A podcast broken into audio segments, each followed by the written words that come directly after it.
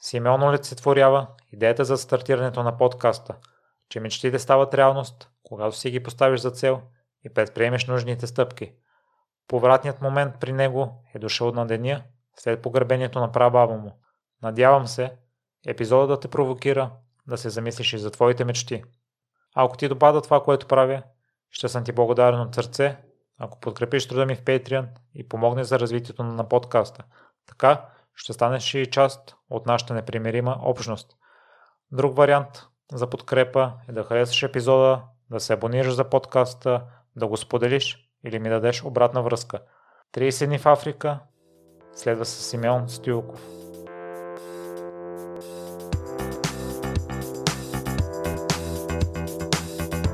Здравей, Симо. Благодаря много, че откликна на поканата и заедно с Африка и дестинацията в подкаста ще може да се похвалиш с нея. Здравей, Миро. Благодаря за, за поканата.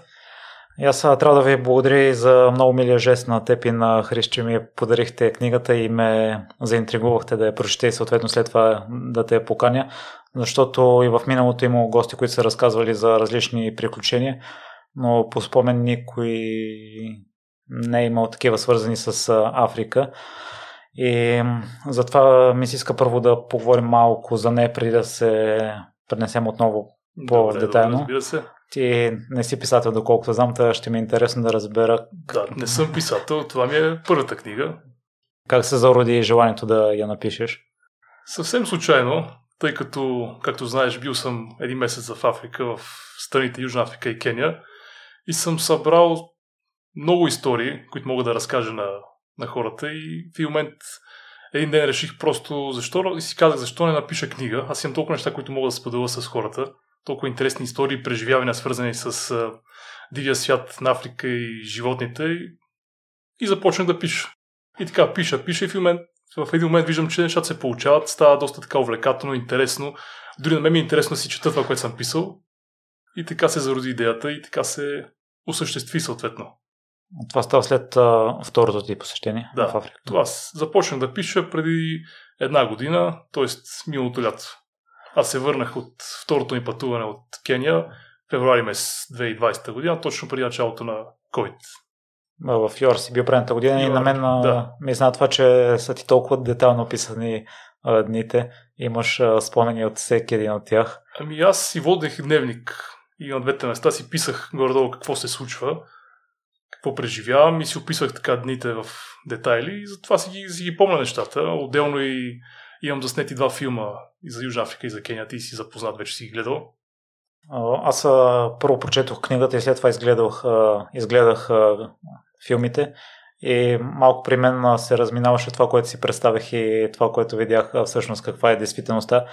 Та, каква препоръчваш да е последователността, ако някой се заинтригува и реши да прочете книгата?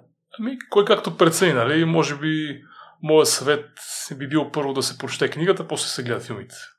Защото вече като си прочел веднъж и добиваш някаква представа, вече като го видиш нагледно на филма как е било и сещаш за дадени моменти от книгата, това къде е, това какво се е случило, това как е станало и, и така нататък. Симо вече сподели на началото на процеса за написването, след това, след като си е формулирал, написал какъв е процесът по изпечатването и издаването й? Не беше лесно, честно казано, защото трябваше да намеря редактор, трябваше да намеря дизайнер, който да ми направи корицата, да ми оформи текста. С а, печатницата вече накрая се разбрах там с една от най-големите печатници в България.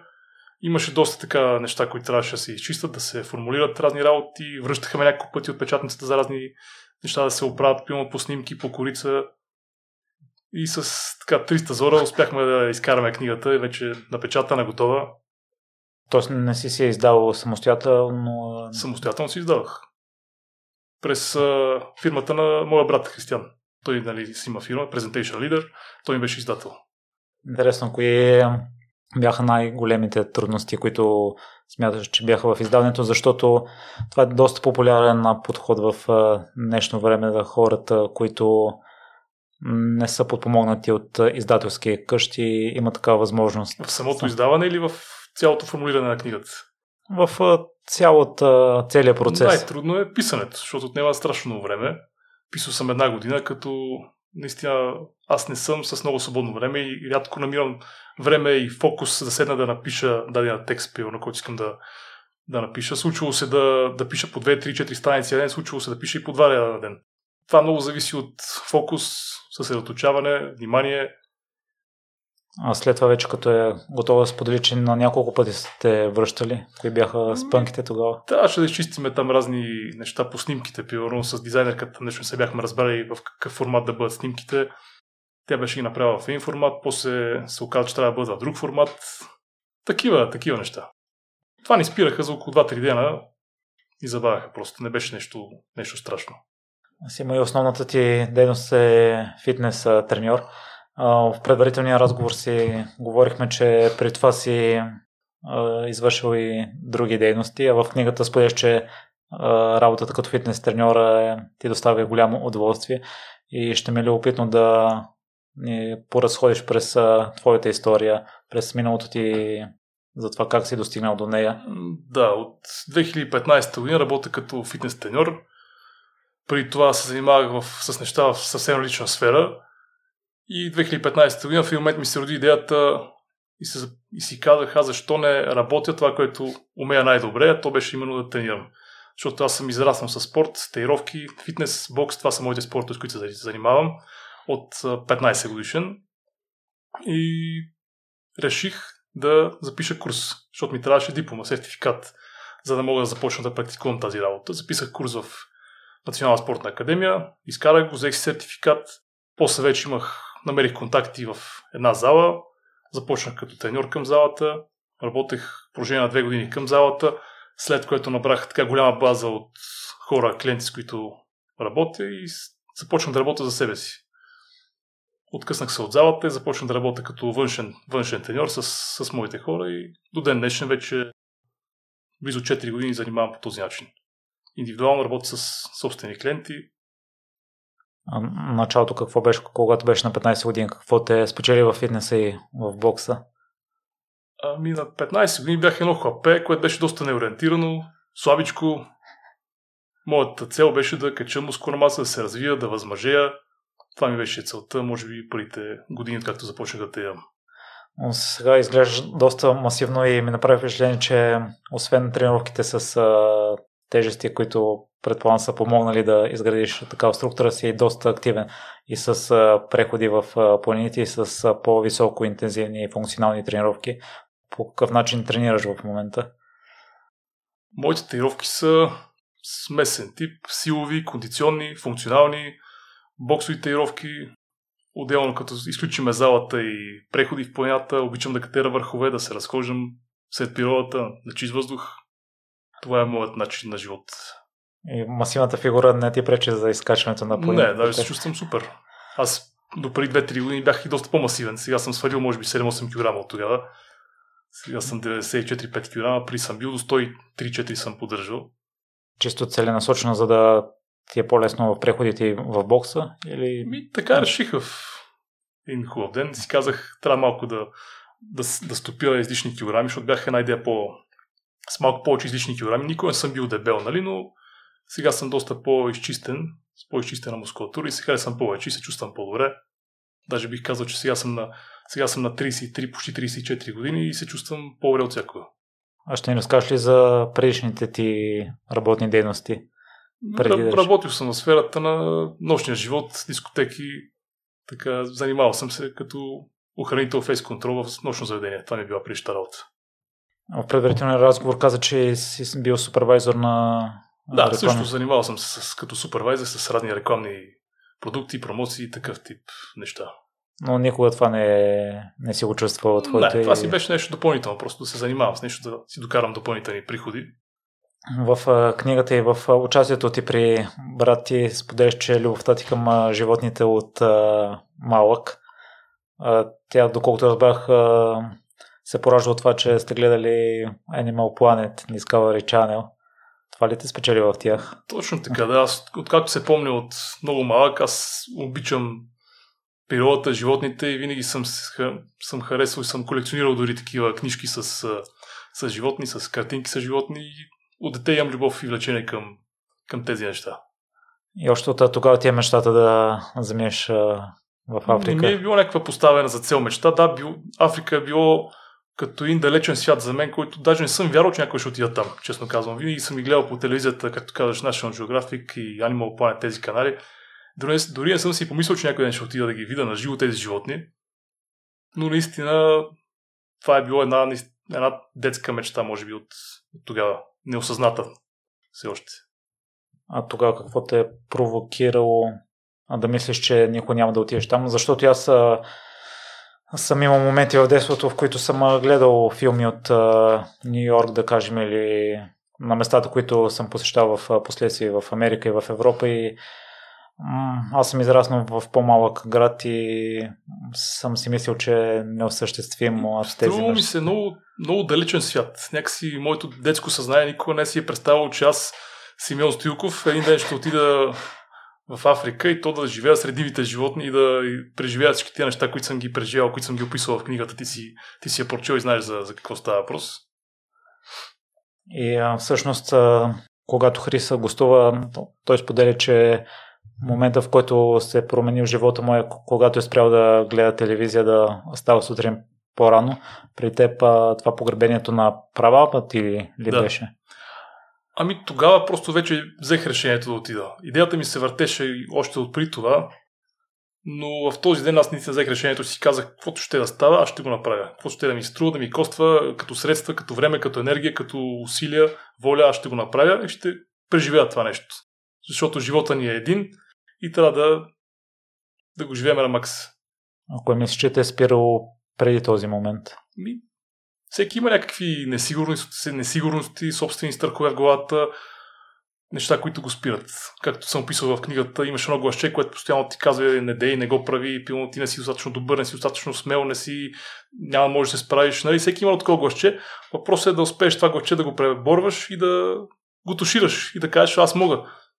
И в последствие забелязах, че след като си резервирал билета, след като си решил да заминеш отново се е появяло това гласчета, по какъв начин го преборваше тогава, защото мисля, че на всеки се случва след като вземе някакво решение, последствие се появява това гласче, въпреки Ако, не си. Може би визираш момента, когато бях първия ден в Африка, когато съм го описал в книгата, в момента в който съм за, за първи ден там и и се сблъскам с средата и с околния свят. Да, и преди това забелязах, че е имало също подобен момент, когато си съобщавал на близките ти, не всеки е откликвал положително. Когато си отишъл до посолството, също е имало това гласчета, появявало се от време на време. Ами, това е гласа на несигурността. Както ти казах, всеки човек го има. И си казваш, нали, защо сега си осложнявам живота с всички тия неща, защо трябва да ходя, да си гледам по-време моя, моя си живот тук в България, да си живеем в една малка черупчица, нали, така си го мислят повечето хора. Докато аз се опитах да се откъсна от, от тази среда и да направя нещо различно. Да те върна още малко за преди този момент. Тогава споделяш, че животът ти е бил сякаш зациклил. Какво, си изразяваше това? Еми, имах кофти отношения с едно момиче, с което бях. Не се чувствах окей, не, ми беше, не се чувствах щастлив. Работих, и не правих нещо, кой знае какво, което да ми остава удоволствие. Единственото ми удоволствие беше да хода в планината сред природата. Тогава се чувствах жив, истински, зареждах се с енергия. През останалото време, както казах, се чувствах зациклил. И какво стана на следващия ден след погребението? Ами още на следващия ден се свързах с първата организация в Южна Африка, където бях. Те ми казаха там какви са условията, какво трябва да направя, колко ще ми струва.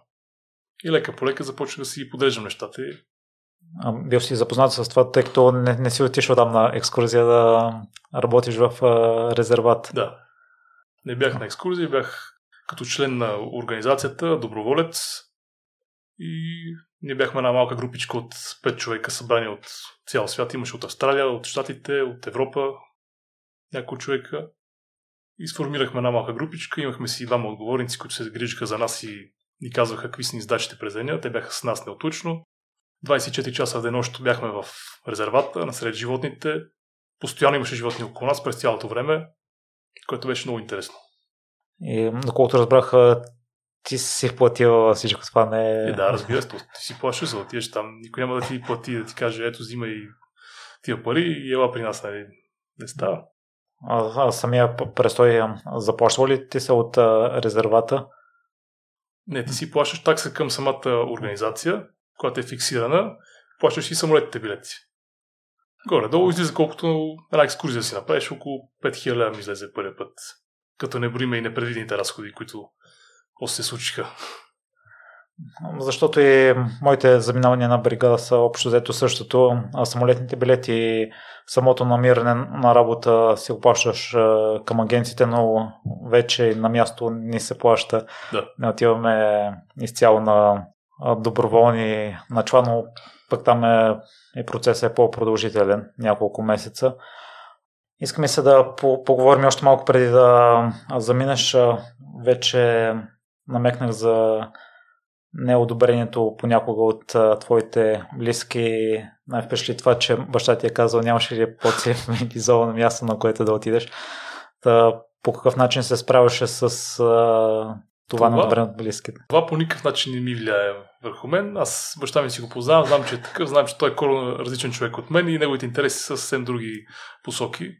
Но аз съм такъв. Аз знам, че месим вече природа, животни, не обичам комерциални места с някакви архитектурни забележителности и такива, такъв тип. Аз обичам природата и животните. Мен това ми е интересно.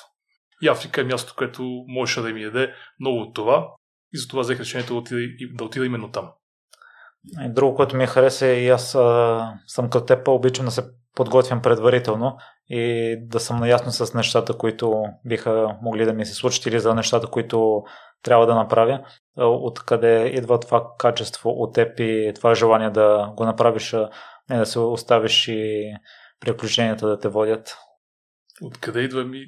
Честно казвам, знам откъде идва. Може би така съм вродено ми е или заложено ми е, не мога да ти кажа точно, но обичам, когато правя нещо, да го изпитвам до най-малките детайли, за да съм сигурен, че ще се получи преди да замина си визуализирах целият престой, представях си го постоянно как, как съм там, какво правя, нали, как ми преминава, как ми протича деня.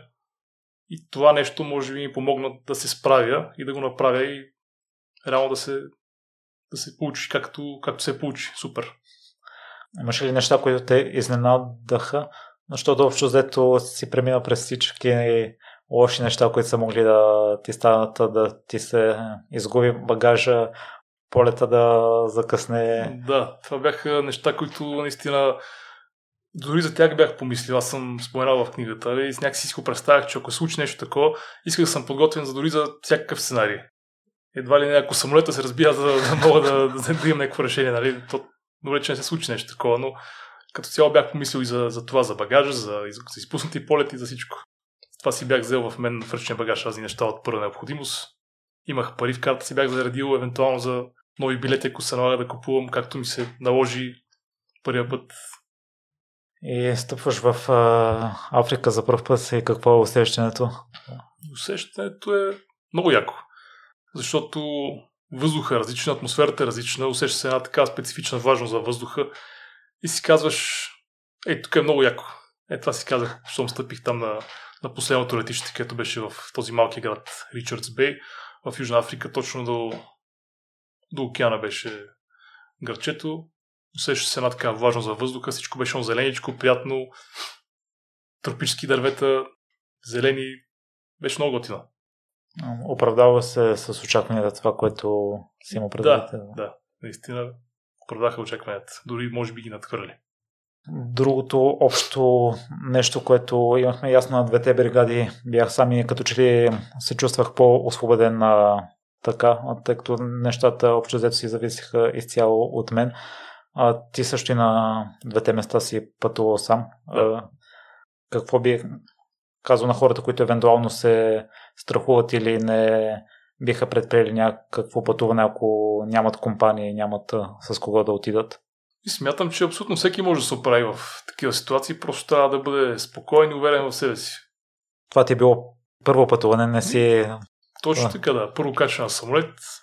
Първото ми качване беше от София за Амстердам, от Амстердам за Йоханесбург, от Йоханесбург за Ричардс Бей, последното летище, на което кацнах в Южна Африка. Първото ми качване на самолет, първото ми летене, от първото летене още изгубване на багажа и такива неща. Но някакси спокойно го приех. Знаех, че за мен беше важно да стигна. Да стигна там и знаех, че ще се оправи. Дори без багаж, пак щях да, щях да оцеля по някакъв начин. А имаш ли магазин, в които можеш да си купиш дрехи, тъй като и на мен ми се е губил багажа при първото ми посещение в Америка. Аз си бях взел дрехи от супермаркета, но за щастие ми намериха багажи и успях да ги върна. Да, още като кацнах в... Там като ме взех мейджор като към резервата. При, при отиваме в резервата, минахме през едно градче и там успях да си купа и къси гащи, защото не си бях взел къси гащи в ръчен багаж и тениска допълнително. Това, беше, това бяха нещата, които си купих. И си ще ни разкажеш ли накратко по какъв начин е преминавал един твой ден в uh, ЮАР? Един мой ден преминаваше последния начин. Ставахме сутрин в 3.15, 3.30, така потъмно, доста преди изгрева. И около 3.30 вече 4 без 15 потегляхме към, към саваната, към, към дивото, в търсене на конкретни животински видове. Като всеки ден търсихме различни животни, които бяха с а, и ние имахме едно устройство в чипа, с което ги локализирахме и целта ни беше да ги откриваме. Излизахме по тъмно, беше много интересно да излезеш в тъмното в дивата Африка, чуваш животните, някой ги виждаш, някой само ги чуваш. Беше пълно с живот навсякъде. Наблюдавахме страхотни изгреви всяка сутрин. И така сутрешните ни излизания приключваха около 8, 9, 10 сутринта, зависи кога се приберем, но горе по това време. После разполагахме с няколко часа свободно време и, на... и следващото ни излизане беше към 4 след обяд до към 7-8 вечерта се прибирахме. Аз не успя да разбера и каква е била точно задачата ви като Задачата ни беше да следим конкретни застрашени животински видове, диви кучета, гепарди, волове, да, слагаме, да ги следим първо с цел да видим дали всичко е окей okay с тях, дали са здрави, дали не са паднали в капан, дали не са болни, да правим снимки на тези животни, както и на много други животни. И тези снимки после се публикуват в, в интернет, в Facebook, страниците и така нататък. Отделно слагахме камери, монтирахме камера traps се казва на английски. Камера, която ако даден обект животно мине пред камерата, тя автоматично снима. И по този начин добиваме представа за какви животни има в дадения район, какви животински видове, леопарди, лове и така нататък. Какво е наложило толкова ранното излизане, тъй като в Кения, доколкото си спомням, по-кратки са били самите излизания. Първото е било към 8-8.30. Тогава... В Кения беше 6.30 на първото, 6.30-7 часа излизахме. А в Южна Африка просто такива бяха правилата на, на резервата и на менеджерката. Тя каза, тук в този резерват толкова че се излизаме, така е прието, така го правиме, за което не съжалявах, дори напротив. Да, беше ми трудно ставането толкова рано сутринта, нали? но някакси бях си настроил съзнанието, че ще го правя и го правих по най-възможно най-добрия начин. Ставах и максимално бързо се оправях и бях готов преди всички останали. И хубавото на това рано ставане е, че така денят ти става много дълъг. Направо ти струва безкрайен. Защото като станеш в 3.30 сутринта, имаш един цял безкрайен ден пред себе си, в който можеш да преживееш и да ти случат страшно много неща. И в колко часа сте си лягали? Лягахме си около 10-10.30. Вече заспивахме. А това за местните е стандартен график, да си лягат към 10-10.30 да ами стават... хората, които бяха в резервата, да. Защото ти като спортуваш си запознат, че спането също е важна част от възстановяването и 5 часа са крайно недостатъчни ми то системно. Зависи. Зависи какво ти е ежедневието. За мен в случая може би бяха окей. Аз чувствах окей, не се чувствах преуморен, нещо съм изтощен. Имаше сутрини, които ми беше малко така, нали, по-замаяно. Чувствах се малко недоспал, но много бързо така се влизах, влизах в кондиция и просто самите емоции от цялото нещо, което преживяваш, от средата, от това, което виждаш и усещаш, те държат постоянно на, на ниво добра кондиция. И, а, също ми хареса и това, че не си спрял да тренираш там. Сега намерил си альтернативни начини за спорт. Даже другите хора си ги потикнал и, и си им водил и тренировки на тях. Разбира се, да. За мен спорта е неотлучна част от моето ежедневие и където и да се намирам, каквото и да правя, аз намирам начин да, да спортувам, да тренирам. Винаги можеш да направиш някои се опори и клекове, разни други упражнения с тежести, с камъни, с дървета стига да имаш възможност да го направиш и начин по който да ги, да ги правиш нещата, може да, да успееш. А, още България ли си имала програма и план какво ще спортуваш, когато заминеш там? Да, както ти казах, аз си визуализирах целият престой, дори си представя как тренирам. Представях си как си намирам някое дърво, на което да се набирам, представях си как дигам камъни, такъв тип а, упражнения и наистина така се случи. Още с влизането в първия лагер в Южна Африка видях едно дърво с перфектния клон, който мога да използвам за набирания и това дърво си ми беше място, където тренирах. Също беше и в Кения. Пак си намерих едно такова дърво, което да си, да си правя упражненията. Имаше ли резервен план, ако няма дърво, тъй като това е бонус по-скоро? Ами, имах си ластици, щях да си намеря камъни и щях да измисля какво да правя. Просто няма как аз да, да мина, моето време да мина без тренировки.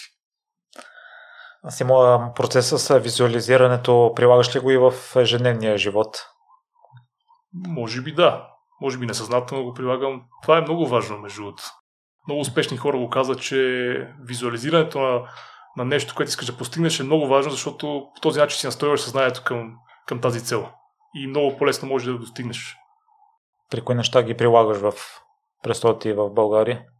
Ми, може би в работата ми, в тренировките, в, в, личен, в личен план. Като искам да отида някъде, било, било то на почивка, било то на да кача някой връх, аз предварително си го представям как ще случи всичко, как всичко ще бъде наред, как плана си го подреждам в главата и някакси по-лесно ми се случват нещата после.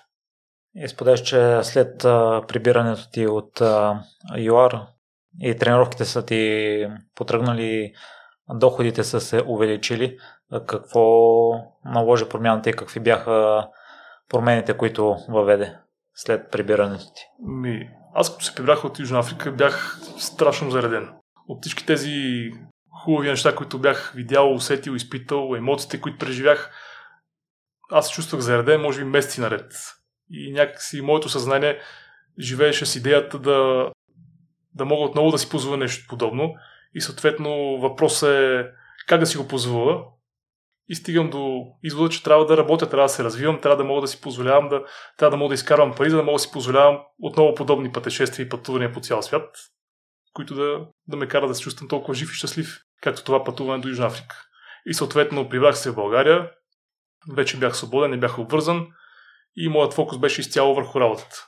Върху работата и работех, развивах се, бизнеса ми се разрастваше с идеята, за да мога да се, да се развия, да си дигна доходите и на следващата година отново да замина за Африка.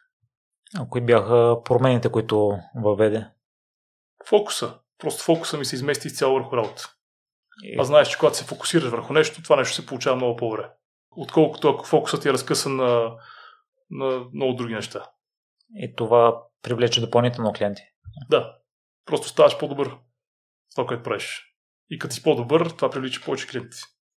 Има няколко течения според мен за това дали да тренираш по време на почивките. Някой казва, че е по-хубаво изцяло да си починеш, да се отърсиш от ежедневието. Другите са подобни като теб. Старат се да пренесат част от ежедневието си на почивката. Какъв трябва да е баланса според теб? Не е да залитне в едната крайност и да отидем на другото място изцяло да си пренесем едно към едно ежедневието и да сме ударени или на работата, или на тренировките и да не се насладим на мястото, но и да не загубим изцяло форма и ритъм.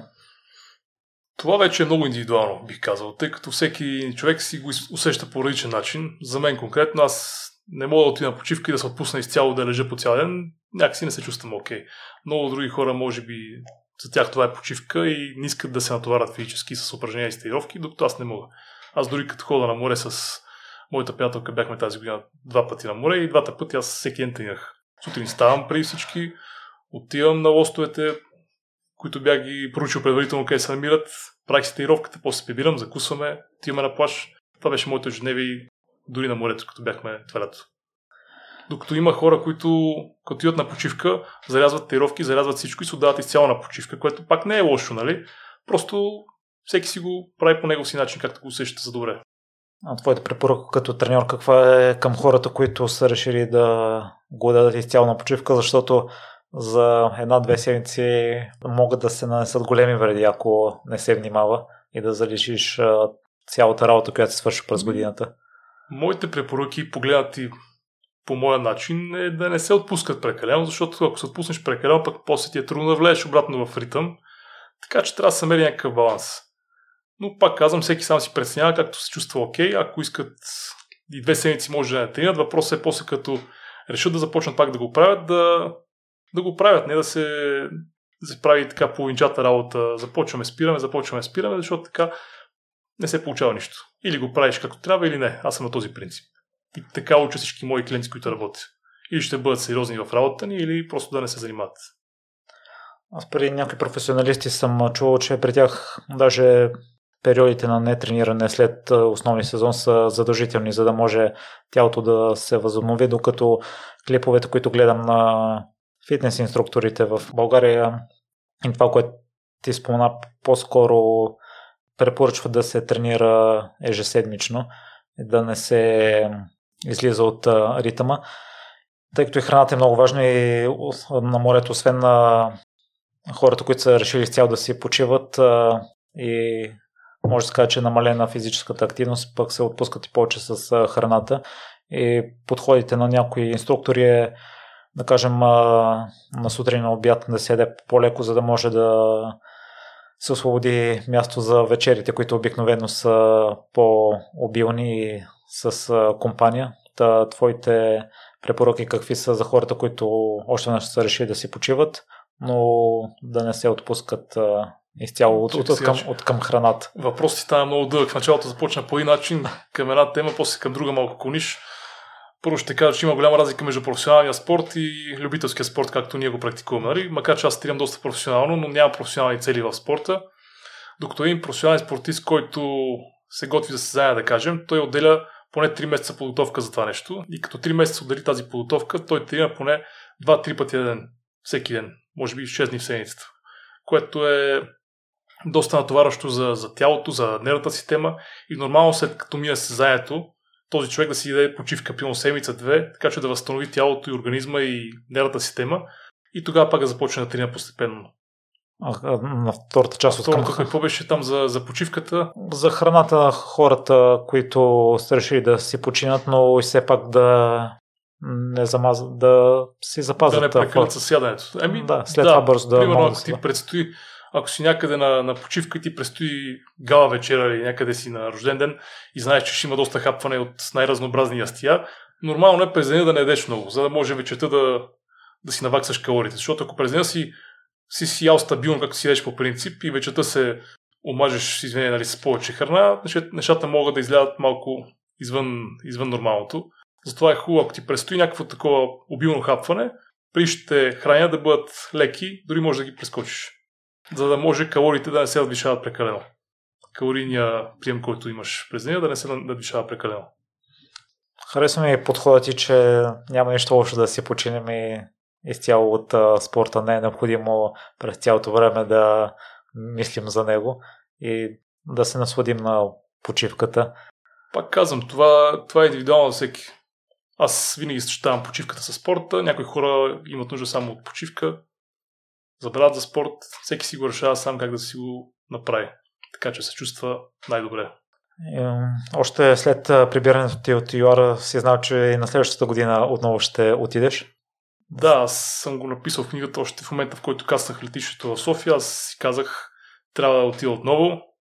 И вече започна да проучвам къде да отида, как да го направя. Набелязах си Кения като дестинация, проучих там организации и всичко и набелязах си организацията, с която, с която бях, свързах се с тях и още лятото, няколко месеца след завръщането ми от Южна Африка, имах резервирани, резервирано място, билети, всичко беше уредено. Кое те спечели в Кения, че избра не е на много? Кения, тя се намира на екватора, точно по средата на Африка до океана в дясно. Е доста дива страна. Това, което ми направи впечатление, е, че има много богат животински свят. Бях на, на място с най-високата популация на лъвове в цяла Африка, което беше наистина вау, сравнение с Южна Африка, защото в Южна Африка лъвовете, които бяха в резервата, бяха 3-4 за целия резерват, докато в Кения, в резервата, в който бяха лъвовете, бяха може би стотици, да не кажа, може да не са стотици, но десетки бяха със сигурност. В крайна сметка, това, което си видял, цивилизована ли се оказа Африка? И има си цивилизовани места, големи градове, има си доста, доста беднотия. Особено и, и на двете места, и в Южна Африка, и в Кения минавахме през през села и селища, които бяха с така доста битови къщи, построени с, от кал дърво и беше пълно с деца, хора, които бяха облечени доста оскъдно. Аз видях и клиповете и ми направи впечатление, че хората там са доста щастливи и ми хареса и имаше един момент, в който танцуваха. Беше много приятно. Да ти с какво впечатление остана от хората там? Останах впечатление, че са доста позитивни.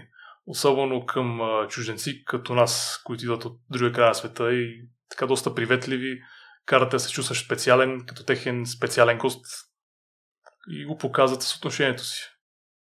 Мен също ми харесва това, че се стара да ви помагат, ако имахте някакви проблеми с джиповете или периода, в който реката Затъвахме пилно в кал, да. Винаги няколко пъти затъвахме с джипа, докато бяхме из, из дивото, из саваната и с, винаги като някой ни видеше, минеше покрай нас, винаги идваха на помощ, винаги си помагаме.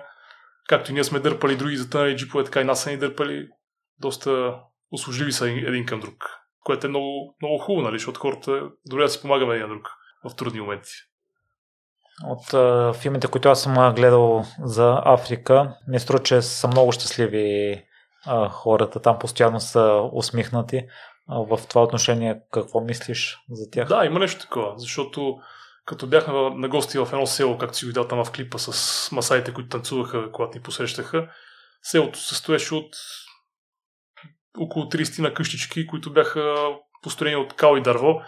И обитателите на селото бяха, може би, не повече от 50-60 човека. Имаше много деца, жени, мъже, възрастни хора, всички бяха с усмивка на лице, имаше, излучаха позитивизъм. Беше интересно да, да видиш начин на живот, как в тези условия тези хора излучват този, тази доброта, този, тази позитивна енергия, която се усещаш от тях си и пръстоти в а, Кения деня е протичал по същия начин. Ставате, излизате... Ставаме сутринта, излизаме към 6.30-7 часа, правим една обиколка, из резервата търсиме пак... Не, не, не търсиме конкретни животни, защото там животите нямаха радионашиници, нямахме такова устройство с антена да ги търсиме. Просто излизаме и започваме пилно. Днеска трябва да пребориме колко зебри, антилопи, гну и всякакви други животни, които виждаме, трябва да ги преброиме, водиме статистика. Имахме и специални животни, които ако ги видиме, трябваше да напишеме специално на един лист с данни къде сме ги видяли, GPS координати, състоянието на животното, дали е здраво, дали е изглежда окей, дали е болно, такъв тип неща. Да направим снимки също така, защото снимките бяха много важни. Слагахме камери, монтирахме камери. Отново. И каква е идеята за всичко това? Е, на мен отново не ми е станало ясно от книгата. Идеята е опазване на животните в Африка. С цел подмагане на тяхното опазване, развитие. Разбрах. Тоест, а, извиня, че те прекъсвам. Ако видиме болно животно, веднага трябва да съобщим на менеджера на резервата, да кажем Еди Кеси, в коя част на резервата е забелязано пилно болен лъв. И съответно трябва да се прати екип, който да го, да го види това, дали нещо не, дали нещо не е наред, ако може да му се помогне с тази цел. В книгата съобщаваш, че такъв тип а, престой имаш няколко варианта за времетране 2 седмици, 4 седмици, 6, 8 и ти двата пъти си бил по 2 седмици. И първия път остана с впечатление, че си съжалил, че си за толкова малко. И затова ме очуди, че в Кения отново си избрал 2 седмици, а не повече. Две седмици е един добър период за мен защото аз не мога да си позволя да отсъствам от, от а, моята работа, да оставя моите клиенти на, за толкова време без, без моето присъствие и тайровките, които правим. Затова избирам варианта от две седмици, който е окей. Не е малко, две седмици е добър период, който можеш да усетиш цялата атмосфера и да се запознаеш с мястото, на което, на което си. Така че две седмици смятам, че е окей. Наистина, ако, бях, ако бяха 4-6 седмици, може би щях да усета много повече и щях да изпитам много повече неща но съм окей okay с, този, с този вариант от две седмици. В крайна сметка, като ти се осъществила мечтата да посетиш Африка, има ли, има ли след това празнота в теб? Не, не съм усетил да имам празнота, даже се чувствам много зареден. До ден днешен аз се чувствам много презареден от цялото това приключение, което съм преживял, всички тия емоции, които съм усетил и до ден днешен аз постоянно се връщам и си го преживявам отново и отново в съзнанието и се радвам, че съм го направил и дори на моменти си, се питам и си казвам това истина ли е? Аз наистина ли съм бил там? Чак ми се струва нереално, че съм го преживял цялото това нещо. след като вече съм се върнал тук в моето си ежедневие и средата, в която се намирам. И, и си казвам наистина къде съм бил, какво съм направил, какво съм преживял. И в момента за какво мечтаеш? Мечтая да продължа да пътувам. Сега малко съм стопирал тези пътувания, тъй като ситуацията с COVID малко осложнява нещата и не смея да, да изкувам такива далечни дестинации, тъй като не съм вакциниран. Не смятам още да, да се подлагам на такива неща. Отново Африка или някой друг континент? Африка задължително ще отида отново. Но съм отворен и за други дестинации. Индия, Амазония. А в Африка отново на същата програма или вече по-скоро е тип екскурзия? Не, не, отново същите програми. Аз на екскурзия, след като съм бил по този начин, не бих отишъл. Защото ние срещахме много туристи, но какво случва с туристите? Те примерно отиват дадения резерват, но те в повечето случаи спът извън резервата, в някой скъп луксозен хотел, отиват в резервата към 10 часа преди обяд и си тръгват към 4-5 след обяд и това им е престоя в резервата, докато ние като сме там, ние сме там през цялото време, ние сутрин събуждаме сред животните, вече си лягаме сред животните, постоянно ги чуваш, нощно време, докато спиш, ги чуваш, както съм писал в книгата, нали, не веднъж нощно време са ме събуждали, са ме стряскали, как а, лъв беше дошъл до, до палатката, докато спах. Тия моменти са незабравими и един турист не може да ги изпита. Докато аз по този начин, който бях, съм ги изпитал, преживял и се радвам, че го направих именно така. Имаш ли си любима история от първото ти пътуване? От Южна Африка. Чакай да помисля. Доста история от там. Любима, може би, момента, в който видях многото слонове, наистина се чувствах много щастлив, защото това се случи на четвъртия или петия ден, не си спомням вече с точност. При това не бях виждал слон от така от толкова близко и на свето, защото бях видял само веднъж в тъмното. Но тогава видях над 20 слона на по- не повече от 10-15 метра от мен и наистина чувството беше уникално. Тази, тази история веднага ми идва в съзнанието. И също така момента, в който видях лъв за първи път от 3 метра разстояние. Джипа, спяхме с джипа точно до излегнал село до пътя и беше на не повече от 3 метра от нас. И няма забравя момента, в който той ни погледна с един свиреп поглед очи в очи. Направо замръзнах. Представях си как а, може да скочи в джипа, защото ние бяхме с отворен джип. Той нищо, ни, нищо не го спираше да скочи при нас, ако беше решил, можеше да го направи. И това беше момент, в който така изпитах лек страх и несигурност, но, но се радвам, че съм го преживял и, и това нещо. Защо аз видях, успял си да снимаш и слоновете. На мен най-много ми хареса малкото слонче. Имаше едно малко слонче, много сладко беше, когато се движеха заедно с а, цялата група. А от Кения, коя ти е любимата история? В Кения пак имам доста истории. Чакай, че като ми кажеш така любима история, аз имам много любими истории. И в Кения са ме гонили слонове не веднъж. Чак любима история не ми е, може би, но бях, беше така доста силни емоции съм преживял с тях. Един път бяхме извън джипа, когато ходихме до един съседен резерват там да видим едни носорози.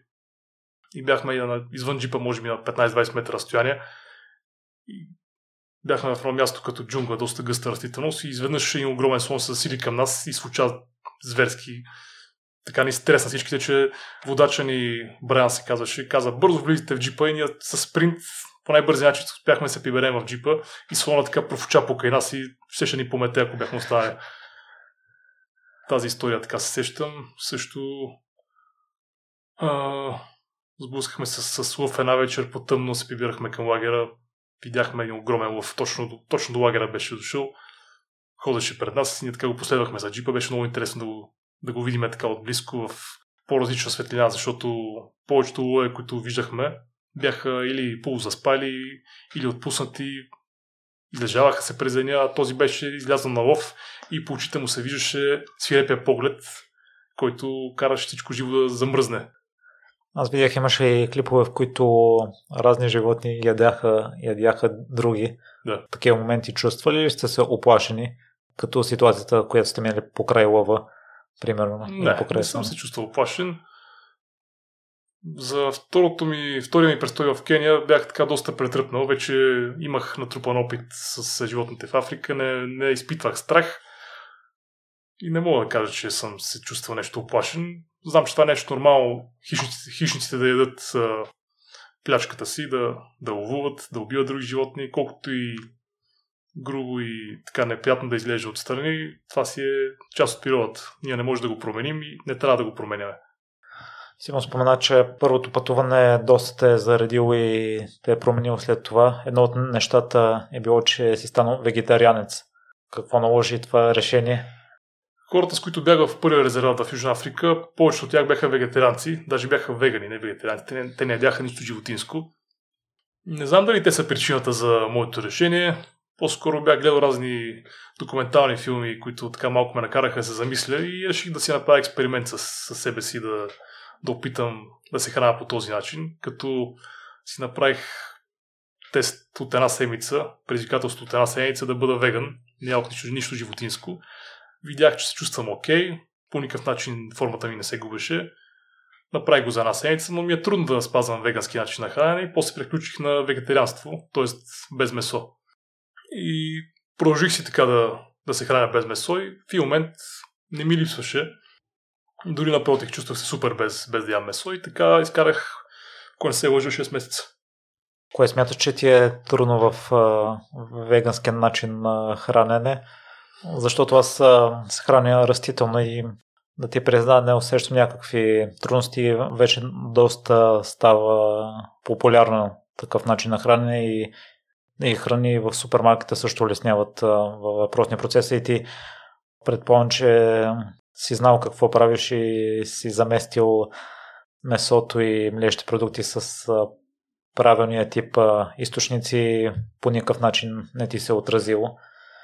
Това, а, което ме затрудняваше, беше приготвянето на храната, защото всеки ми се налагаше да си правя варива, боб, плеща, нахуд, такъв тип храни. И малко и много ми втръсваше с времето да ям само такъв тип храни, за да мога да си набавям протеина.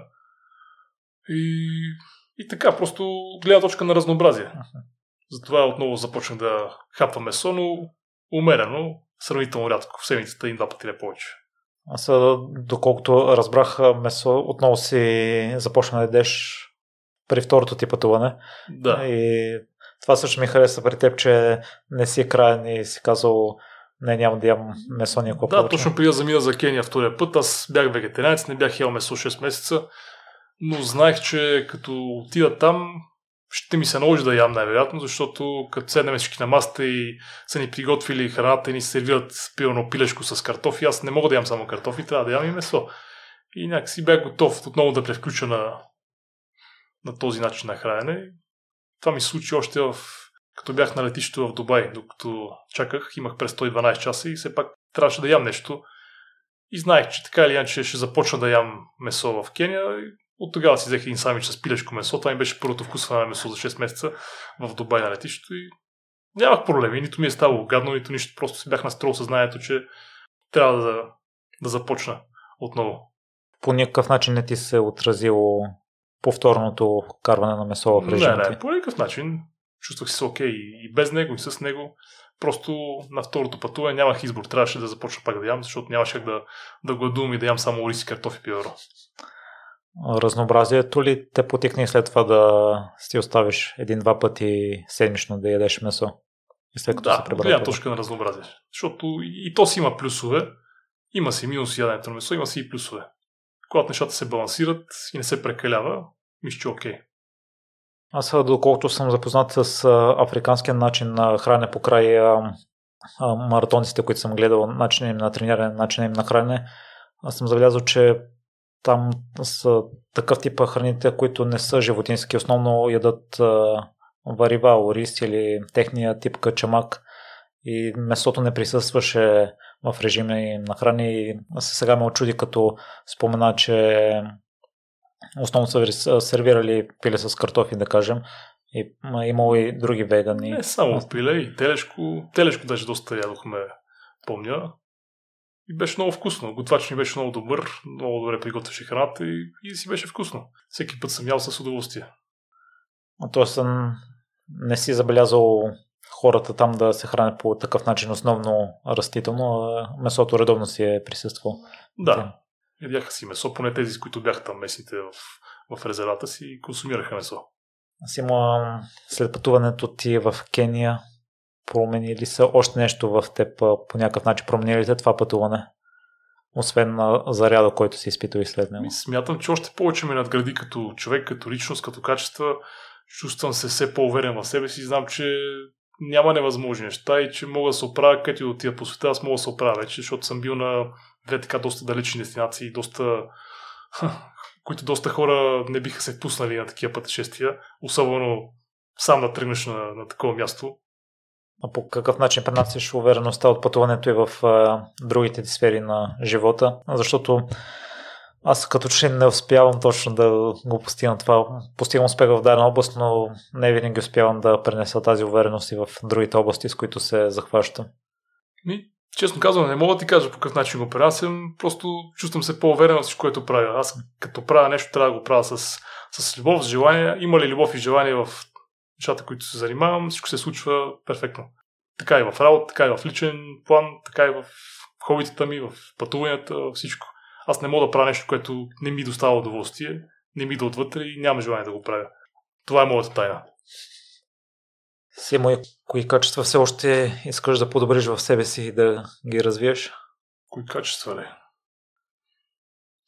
Не съм се замислял по този въпрос. Може би да, да ставам все по-добър в това, което правя, в работата ми с хора, в комуникацията ми с хора, в познанията ми в сферата на фитнеса, на фитнеса храненето. Това предполагам с допълнителни курсове, мислиш да по-работиш върху тях? Не е задължително с курсове. В интернет има достатъчно информация. Стига човек да търси да се разрови, може да намери информация за всяко нещо. Отскоро, може би от няколко месеца, използваме и метод, който е доста, доста добър за мен. Докато карам, докато шофирам колата си, пускам си телефона, слагам и слушалките и гледам разни подкасти, интервюта на известни успешни хора, на разни доктори, които занимават в сферата на спорта, на храненето и слушам разни интересни неща, които казват и научавам доста неща. Аз от книгата разбрах, че си доста общителен и бързо завързваш нови приятелства там, даже не само с хората и с животните. Да, може да се каже. Не съм от най-контактните хора, нали? но, но мога да завързвам контакт с повечето хора, които срещам. Аз ставам впечатление, че като че ли от теб идваше първата крачка към общуването с, с квартирантите. Да, винаги тръгвам с позитивна мисъл, с добри намерения към хората и ако ми отвърнат същото, се получава добра комуникация. Може да се получи приятелство и така нататък. Хареса ми друго при престоти в Кени го спомена, че когато другите са си почивали, ти си намирал нещо друго да вършиш, да обработваш снимките, при теб не е имало празен момент. Тогава... Да, не исках да си губа времето от деня, защото останалите от групата примерно лягаха да спът след обяд, аз някакси казах си, нали, от сън спомени няма, трябва нещо да се прави, трябва, тук съм на такова хубаво място, където след няколко дни, нали, ще, ще го напусна, трябва да извлека максимума. И обикалях около лагера, снимах животни, правих си някакви неща, най- или най-малкото поне седях, пия кафе и се наслаждавах на, на природата около мен и, и животните, които обикаляха постоянно. По какъв начин все пак се почиваш в, в България, в ежедневието ти? Има ли такива моменти? Аз съм доста активен в моите почивки. Не съм като повечето хора да, да отидат някъде и да, да лежат по цял ден край басейна или на плажа или нещо такова. Честно казвам, не ме свърта. Моите почивки са да отида след пилата, да си направя хубава разходка в пятна компания, да отидем на, на, на плаж, на басейн, но не цял ден да се излежавам и нали, да, да бездействам. Обичам чета книги също така да гледам филми по този начин си, си почивам. В предварителния разговор си говорихме, че от понеделник до събота имаш тренировки, до събота на обяд, събота след обяд и неделя са ти почивни от към ангажимент с хора. В неделите правиш въпросните преходи. Да, неделя ми е ден за, за мен като цяло. Обичам да ходя в планята, сред природата, с, с приятели, с, с моята приятелка. Организираме си разни такива мероприятия.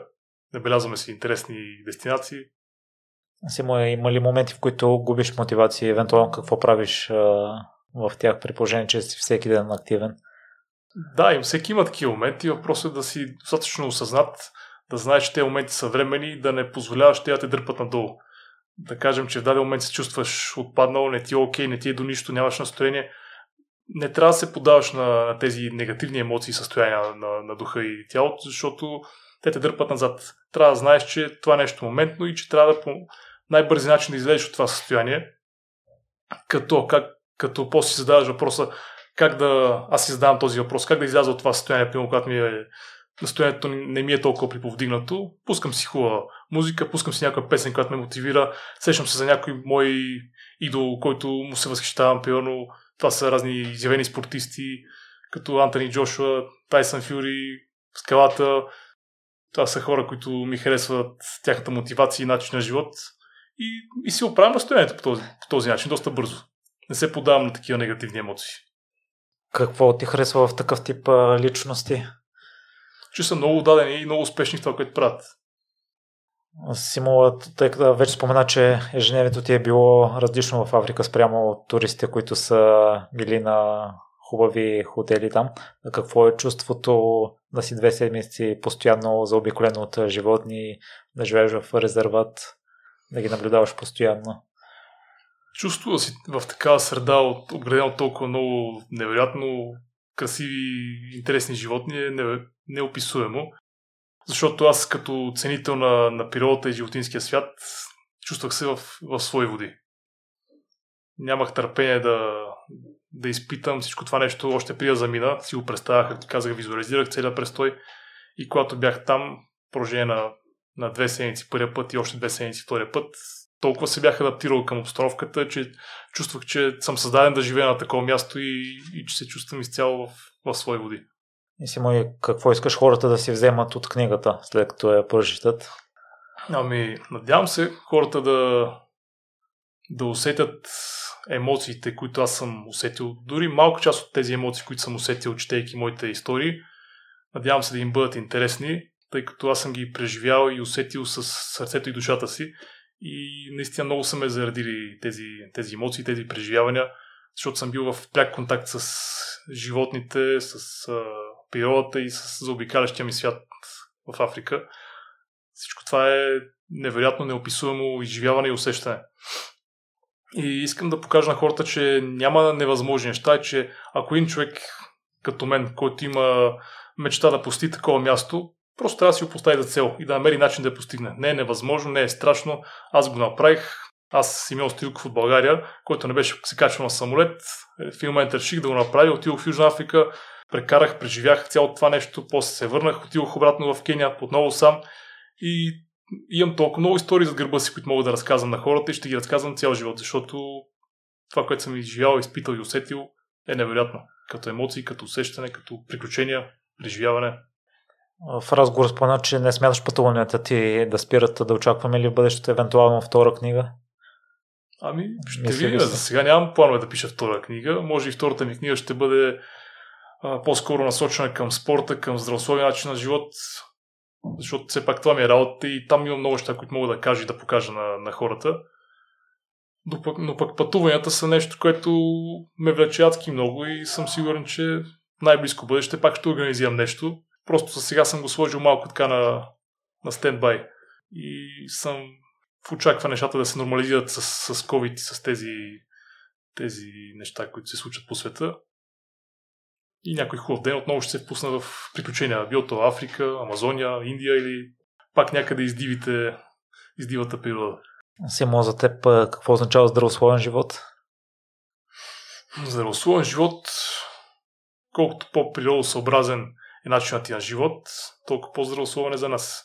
За съжаление, хората живеят все по-нездравословно, защото се откъсват от, от природата, от, естественото, от естествената си среда и живеят живот, който е изцяло консуматорски и по никакъв начин не допринасят за, за благото на природата, точно обратното. Този начин на живот не ми харесва и се опитвам чрез личния си пример да, да карам хората да, да го разберат и да променят някои от навиците си. И мога да кажа, че с доста хора, с които съм работил, съм го постигнал. Поздравление за което, защото и чрез техния личен пример и те го предават на други да, хора. Точно така се предава нататък. Все пак сме хора, живеем на едно невероятно място. Нашата планета е толкова красива, има толкова интересни места, които може да видим, да посетим. Имаме невероятна природа и това нещо трябва да се пази. Коя е най-голямата трансформация, която си е правил а, а, с, с някого в промяната му към отношението към природата? Към природата или към... Природосъобразния начин на живота. Ми помагал съм на много хора да, да постигнат целите си. Примерно при мен са идвали хора, които са били в много влушено здравословно състояние, с така доста наднормено тегло, с лоши здравословни показатели. Нашата цел с данните хора, с които съм започнал да работя е да, да изчистиме тия неща, да подобриме навиците, да подобриме физическата форма, здравословното състояние, чрез спорт и по-добро хранене. Това са основните неща, които трябва да промениме, за да постигнем дадената промяна в определения човек. Симо, в какво си се провалил? Какво съм се провалил? Интересен въпрос. Трябва да помисля по-сериозно над него. Какво съм се провалил? Честно казвам, в момента не мога да ти кажа. Не смятам, че съм имал някакви провали в живота си. А, както ти казах, аз правя неща, които обичам да правя и които ги правя с, с желание и с любов. И не смятам, че съм се провалил в нещо, което съм го правил с, с желание. Може би съм се провалил в, в личен план, в връзки, взаимоотношения, но то не е зависело само от мен. Така че не мога да го определя като, като провал. Ако трябва да извлечеш един урок от а, твоята част в а, връзките и взаимоотношенията от периодите преди сегашната ти приятелка, какъв би бил той? Това, което съм научил от взаимоотношенията между мъжете и жените, че трябва да се правят компромиси, но не трябва да се прекалява с компромисите, защото по някакъв път нещата не върват както ни се иска и не е окей. Okay. А, с какво се гордееш най-много? Гордея се, че с себе си, че съм на 33 години, съм напълно съзнат зрял мъж за възрастта си и че живея сравнително правия начин на живот. По никакъв начин не преча на, на хората около мен, не замърсявам природата около мен и точно обратното го питам се да накарам хората да, да живеят по, по-здравословно и да оценяват това, което имат. Защото ние имаме, защото ние имаме една прекрасна, прекрас, прекрасна страна, прекрасна природа, която трябва да пазим, обичаме и да, да поддържаме. И всичко това и полезните качества, които аз си извадих за теб, ги много добре описани в книгата, къде слушателите могат да си я закупят или да се свържат с теб по някакъв начин. Книгата могат да си, да си я поръчат, като се свържат с мен в, в Facebook. Симеон Стилков ми е името и фамилията. В Instagram също могат да ме намерят. И вече ако някой иска да си изкупи книгата, нека да ми пише. Аз ще му изпратя по куриера. За тренировки на същото място. За тренировки на същото място. Имам страница, имам Facebook профил, имам Instagram. Симеон Стоилков отново повтарям име и фамилия и могат да ме намерят винаги. И в YouTube също могат да гледат да, филмите. Да, канал с разни клипове в YouTube. Качвал съм интересни неща. Ако някой има интерес, може да, да разгледа. Много ти благодаря за днешното участие, Симо, и се радвам, че сподели с моите слушатели част от впечатленията ти от Африка. Благодаря, Миро, благодаря за поканата. Радвам се, че си Коя е твоята мечта на дестинация?